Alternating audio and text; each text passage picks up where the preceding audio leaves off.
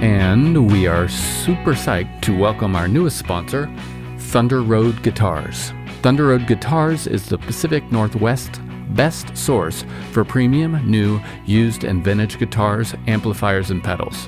Online or in their Seattle, that's West Seattle, or Portland stores. You'll find fantastic customer service and a terrific vibe. I know because I'm in there a lot. Grab a cup of coffee, swing on in, don't spill your coffee, and check it all out. And now, if you use code Tour Stories 10, you can get 10% off at thunderroadguitars.com. Yes, that's me playing guitar.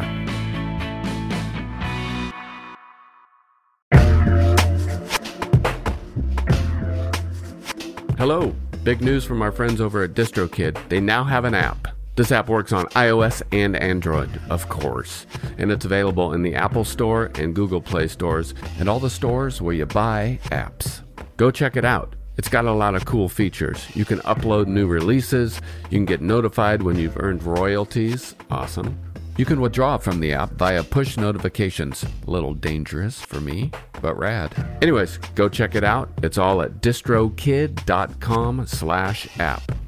And don't forget, you can still get 30% off your DistroKid account by going to distrokid.com slash VIP slash tour stories. Have a great one. And we continue to celebrate our friends and partners over at iZotope, and we got some big news for you. The gold standard of audio repair, RX 11, is coming in May. In the meantime, you can buy RX 10 now on sale and get RX 11 absolutely free when it's released. Tour Story listeners get 10% off by using code FRET10. That's F R E T 1 0. All at izotope.com. That's I Z O T O P E.com. Hello, listener. I hope you're well. This week, instead of hearing my human voice, we're going to hear my other voice drums. In 2013, I recorded a record called Hue Time. It's an all percussion record with my friends Dale Crover, Coady Willis, Kyle Crane, and Toshi Kasai.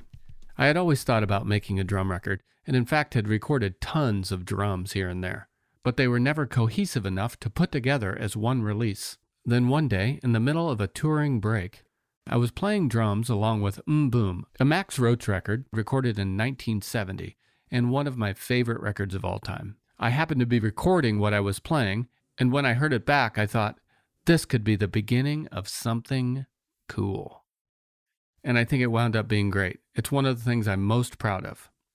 Thanks to Joyful Noise for putting it out, and without further ado, Hue Time.